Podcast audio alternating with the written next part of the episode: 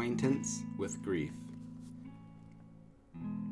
Isaiah 53 3 says, A man of sorrows and acquainted with grief. We are not acquainted with grief in the way in which our Lord was acquainted with it. We endure it, we get through it, but we do not become intimate with it. At the beginning of life, we do not reconcile ourselves to the fact of sin. We take a rational view of life and say that a man, by controlling his instincts and by educating himself, can produce a life which will slowly evolve into the life of God. But as we go on, we find the presence of something which we have not taken into consideration sin and it upsets all our calculations. Sin has made the basis of things wild and not rational. We have to recognize that sin is a fact, not a defect. Sin is a red handed mutiny against God. Either God or sin must die in my life. The New Testament brings us right down to this one issue. If sin rules me, God's life in me will be killed. If God rules me, sin in my life will be killed. There is no possible ultimate but that. The climax of sin is that it crucified Jesus Christ and what was true in the history of God on earth will be true in your history and in mine. In our mental outlook, we have to reconcile ourselves to the fact of sin as the only explanation as to why Jesus Christ came, and as the explanation of the grief and sorrow in life.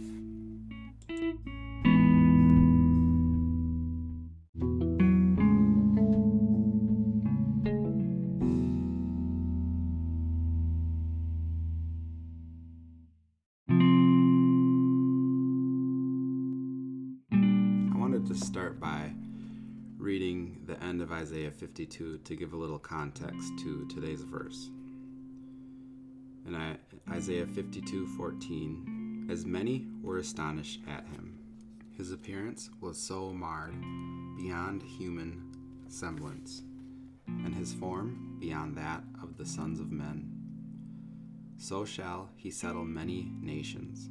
Kings shall shut their mouths because of him. For that which has not been told them they shall see, and that which they have not heard they shall understand. Who has believed what we have heard? And to whom has the arm of the Lord been revealed? For he grew up before him like a young plant and like a root out of dry ground. He had no form or comeliness that we should look at him, and no beauty that we should desire him. He was despised and rejected by men, a man of sorrows and acquainted with grief. And as one from whom men hide their faces he was despised, and we esteemed him not. Surely he has borne our griefs and carried our sorrows, yet we esteemed him stricken, smitten by God, and afflicted. But he was wounded for our transgressions, he was bruised for our iniquities. Upon him was the chastisement that made us whole and with his stripes we are healed. All we, like sheep, have gone astray. We have turned every one to his own way, and the Lord has laid on him the iniquity of us all. From experience, it's extremely hard to believe any of this is true. It's much easier to say, only Bible thumpers believe this stuff, this made up story. This is something that I would run through my mind as a way to reject God and have no desire for Jesus. It was only as I started to get older and experience trials did God start to plant seeds in me. And of course, the devil's thorns grew tighter around me. But ultimately, God won in the end. Truth overcame lies in my own life because I made a choice. I chose to no longer serve sin. It is still a fact in my life, as Oswald says. I chose the way of Jesus and asked God to rule in me so that sin would be killed. I like how Oswald says we have to recognize that sin is a fact, not a defect. Sin has made the basis of things wild and not rational. I remember spending most of my life trying to plan things, getting advice from other people. But sin is wild, it's not rational. It'll upset any plan we have if that plan isn't grounded in Jesus. That's a fact. Any plan we try to make to defeat sin that excludes Jesus will not work. It'll only glorify the sin, it'll grow it. Remember, life is rather black and white when it comes to Jesus and sin. Jesus came to defeat sin. So, if we're not turning to Jesus during this season, whether it's a trial, battling through something that's been persistent in your life, something that just came up, or if your things are smooth, you just overcame and you're you're basking in the glory of God.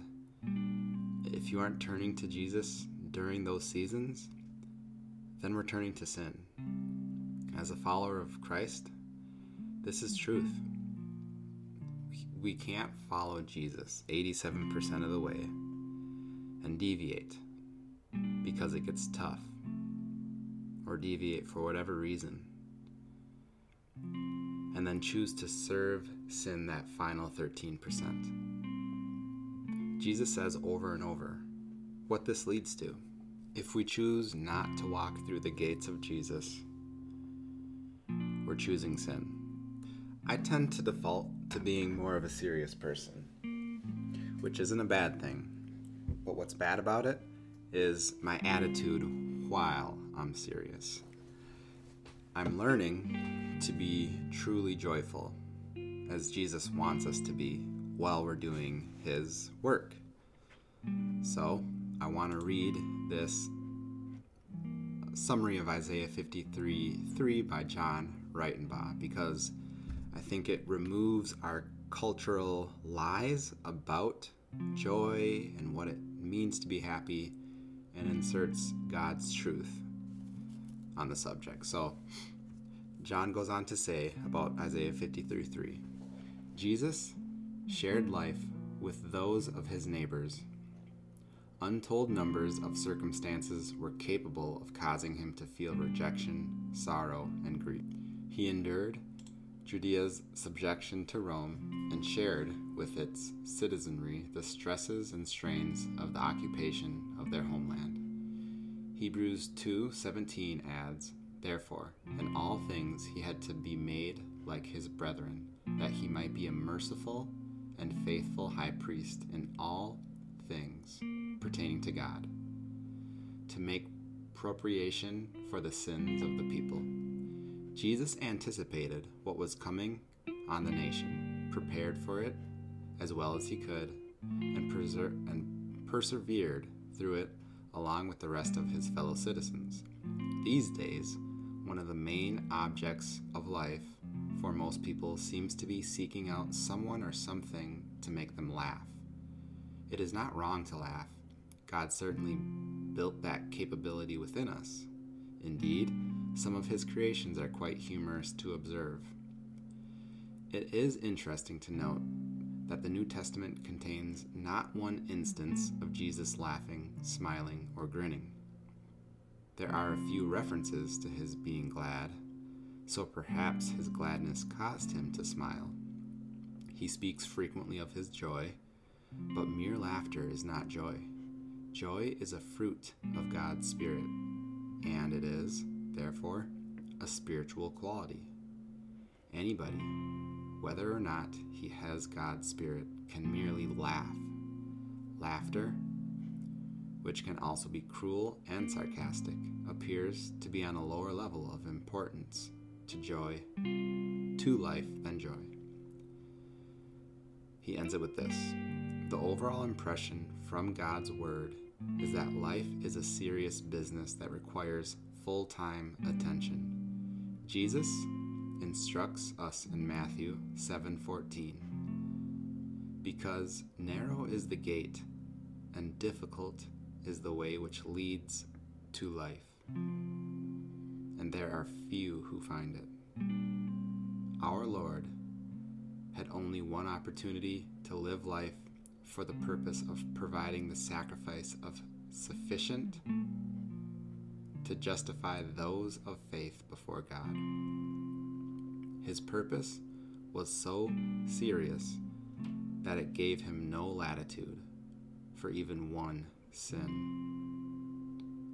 His offering had to be perfect. He could not depend upon God's mercy, that it was just a little sin that the conduct of the Romans forced him to sin, or that Satan tricked him. We are to follow Christ, and obviously, he took his calling to be our Savior seriously. So I'll end it there. I thought that was a good description um, that went on Isaiah 53 3, which was part of today's devotional. So remember, take the day serious, but be joyful. Don't look frumpy and be frumpy. Be glad and joyful and serious, strong. Allow God in front of you, allow God behind you, and persevere through this season, through this day. God bless you.